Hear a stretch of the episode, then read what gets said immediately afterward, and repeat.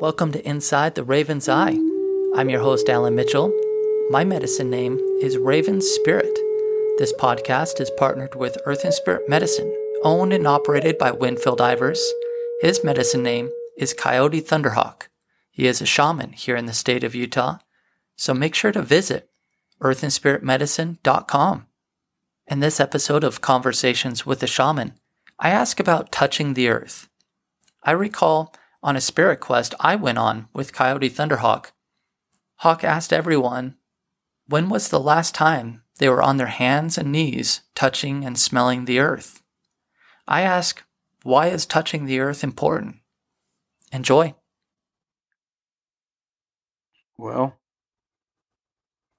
it's I'll start with this. It's it's that electromagnetic energy. It's it's the it's our electromagnetic energy needing and wanting to be fused with the mag- electromagnetic energy of Mother Earth in that way. So so when we and the way that we live in in most cases around the world in a modernized uh, lifestyle are are and what I observe through social media currently in our time frame is that many people are very busy and not touching the earth. Like you mentioned how even at work lately you've been about every 2 hours going out taking your shoes off and walking on the grass just f- wanting to feel that connection and take that that static out of of, of you that that uh, uh, static's the only word I can say it right there I suppose. So get that static out and, and neutralize the the energy fields you know like that so so touching the earth well and then you know there's there's the what I see a lot on social media, and it's kind of cool. But you know, a lot of people are really hitting adventure pretty hard these days. Wow, I'm seeing things in where people are setting up these these uh, oh, stretchy lines where you jump off and you go Oh, down zip a line. bungee cord kind of stuff. You know, place in places, got just all kinds of things. You know, of of the adrenaline junkie kind of a of a mm-hmm. theme and it's it's very very fast paced it's it's very very got to see everywhere in the world and post it and so there's that adventurous kind of yes i'm out there and i'm touching the earth but touching it how is your heart linking at the same time that you're hitting that paddle as you're checking your GoPro as you're okay? Yeah. So how available are you to spirit in the essence of your availability to getting that next adventure posted? There's a real loss almost more so that way when you're out there and you're bypassing Mother Earth, when you're all over her. It's kind of disrespectful in that way. So, all you that are out there real busy, you know, make sure and take your times to to calm because obviously you're out there because you love Mother Earth and you love the beauty, but maybe don't be so excited to show anybody and just do some real inner secluded time and record it on your own petroglyphs in your heart like that. And for those who feel so busy they can't get out, well, if you can get out and walk on the grass on a break at work, then do that. If you're sitting there behind the TV screen or scrolling on your phone, pause, set down the phone, turn off the TV, go outside and take your shoes and socks off and walk on the earth. If you're near dirt, dig up that dirt. See, in the sweat lodges, in the places where uh, you go to connect to the spirit and to the earth, and when it gets so hot in these these sweat lodges, the earth, when you dig in, can provide such a cool, fresh breath of relief almost when it seems like all that steam from the hot rocks and and everything is sucking away all the oxygen. So it's almost like, oh, you know, I'm trying to. So it's that subjecting the body to the mind, the mind to the spirit, the spirit to God. And by what I've mentioned always, when we get wounded in life and we're hurting deeply and we kind of fall upon the ground and we gesture ourselves upon this Mother Earth and we cry out, reaching up, saying, Oh God, help me. And sometimes people that have said those things have even claimed to be atheists. And yet, in those times when we are at our most stretching moments of our existence, sometimes it's that we are being lent favor from the earth and the spirit so that we can call upon them. Because who else can we call upon in that time and say, Oh, as we fall to the earth and our tears drain out and we're reaching up saying, Oh, God, help me, please, through this. So these trying times when they seem to bleed us, then we nurture ourselves. And it's like that we're being called they're kind of compelling, in a sense, us to reconnect. And then when we can shed those tears and we can, and we somehow, after our shedding of tears and our reaching out, can feel a calm. And then it's real important not to go down the same path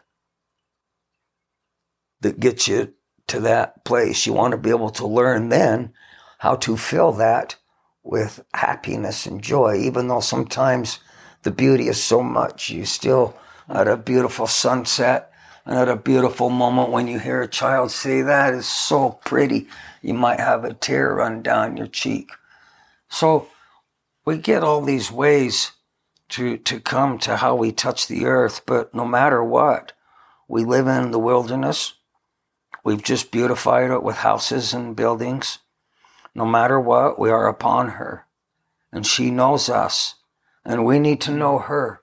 And if we know her not, we may not have access to her great nurturing qualities as easily when times are trying.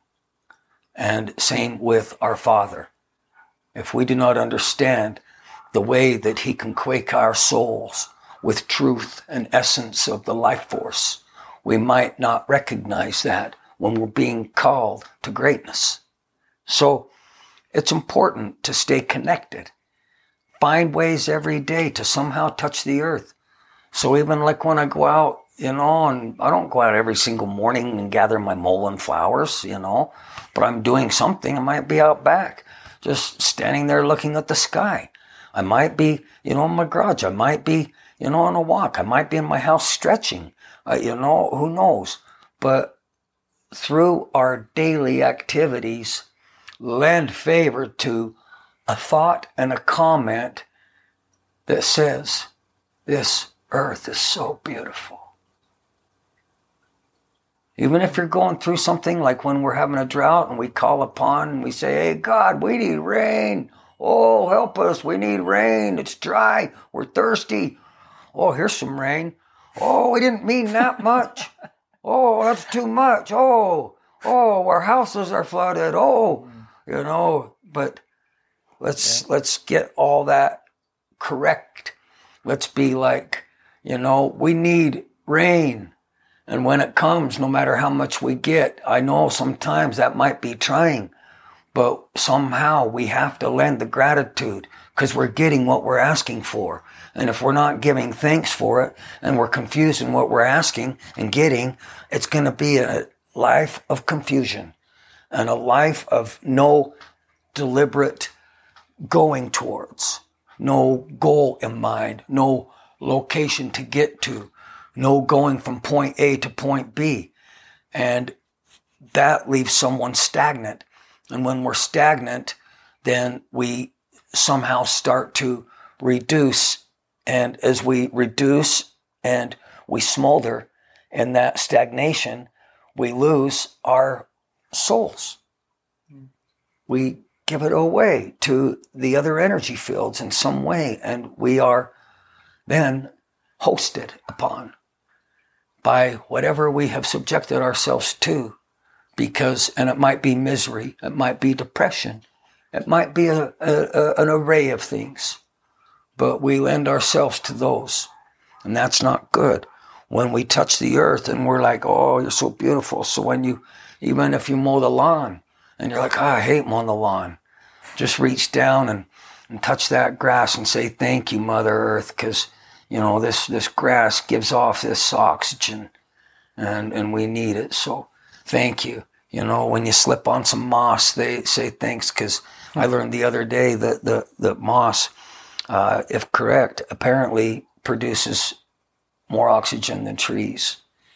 And so, you know, as we work through our looking through the scope of our future right now, and we're looking at the longevity of our species and other species upon this planet.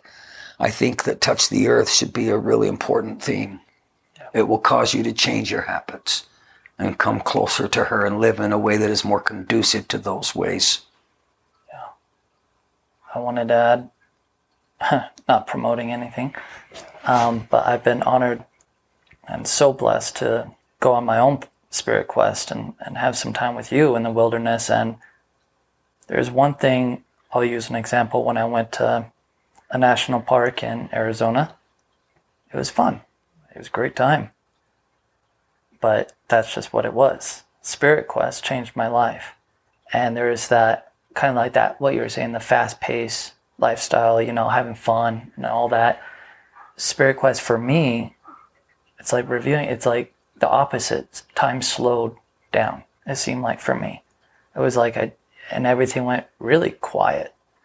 And there were some powerful experiences that I went on that happened. I mean, and so I really wanted to to share that because it's yeah that the, the I think the slowing of time in nature alone, things similar to Spirit Quest, whatever. I mean, people can go have their own personal spirit quest, whatever, you know, it doesn't matter. But that slowing down, I think, is is the thing. The moments that you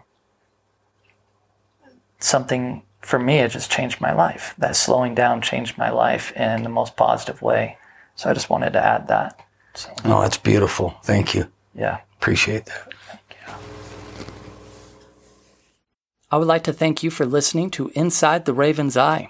And if you have a particular topic matter that you would like to hear, please send me a request at insidetheravenseye at gmail.com. You have been listening to Coyote Thunderhawk in Conversations with a Shaman. I'm your host, Alan Mitchell, and we will see you on the next Inside the Raven's Eye. Much love and God bless.